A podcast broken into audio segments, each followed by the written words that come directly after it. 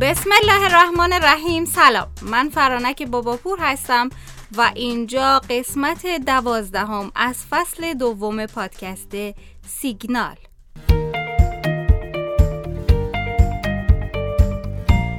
احتمالا از وقتی وارد بورس شدید و اخبار کانال ها رو بررسی می‌کنید تا بتونید یه سهام خوب بخرید یا مقالات آموزشی رو از این ور و اونور می‌خونید تا بیشتر با بورس آشنا بشید به دو عبارت صف خرید و صف فروش برخورد کردید که اتفاقا دو تا مفهوم بسیار مهم هستن و سرمایه گذارا باید باهاشون آشنا باشن و بدونن توی چه شرایطی سهام خریداری شدهشون وارد صف خرید یا صف فروش میشه. پس ما هم توی این قسمت به توضیح صف خرید و صف فروش در بورس پرداختیم.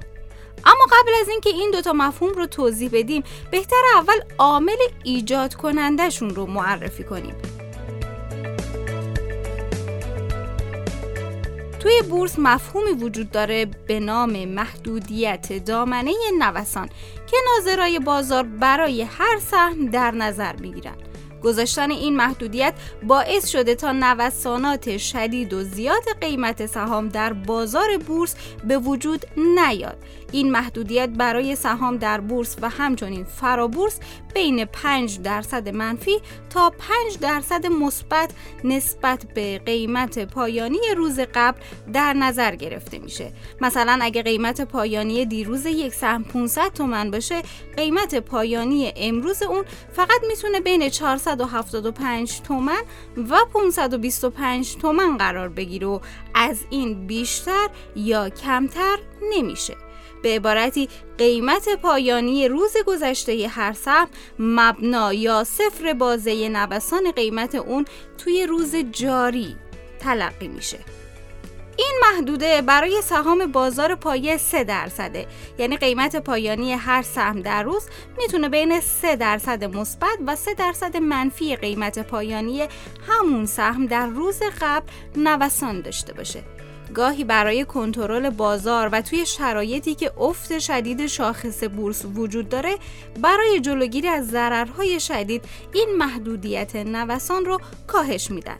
مثلا توی بعضی از شرایط ممکنه که این محدودیت نوسان به دو درصد کاهش پیدا کنه تا بازار به روال عادی خودش برگرده.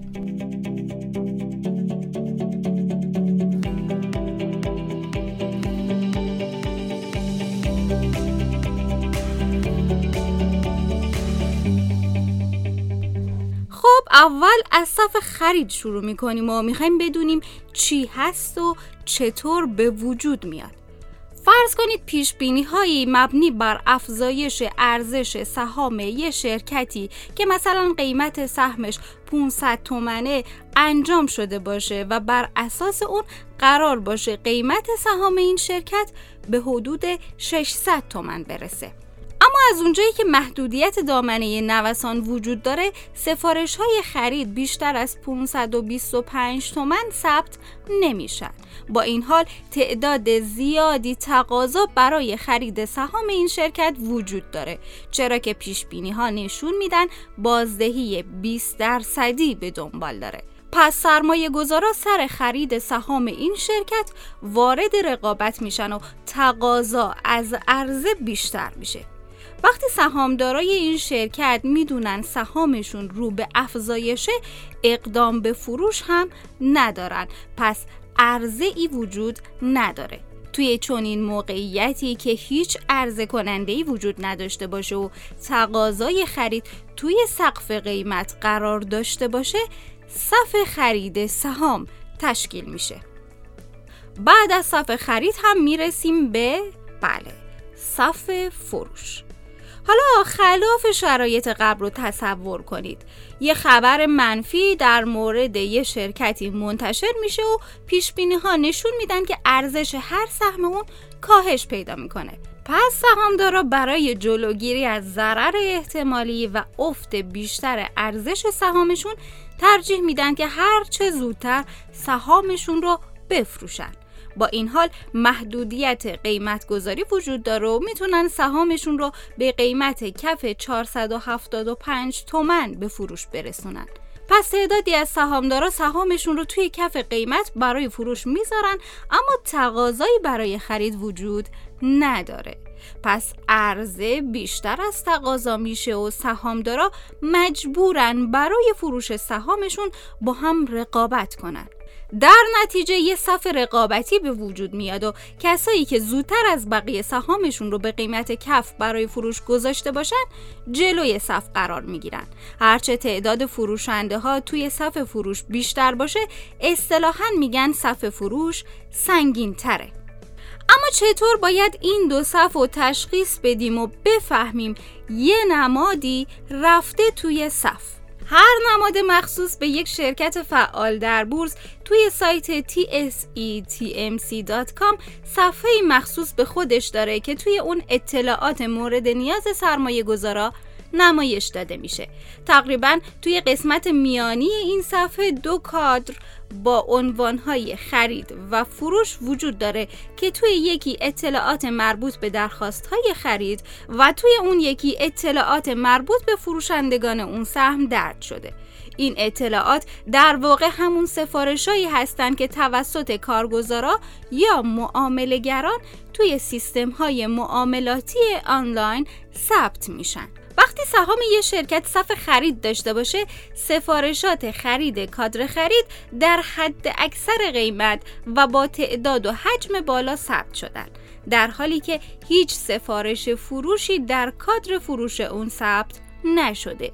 این یعنی متقاضی های زیادی حاضر به خرید سهام این نماد هستند ولی سهام دارای اون حاضر به فروش سهام خودشون نیستن.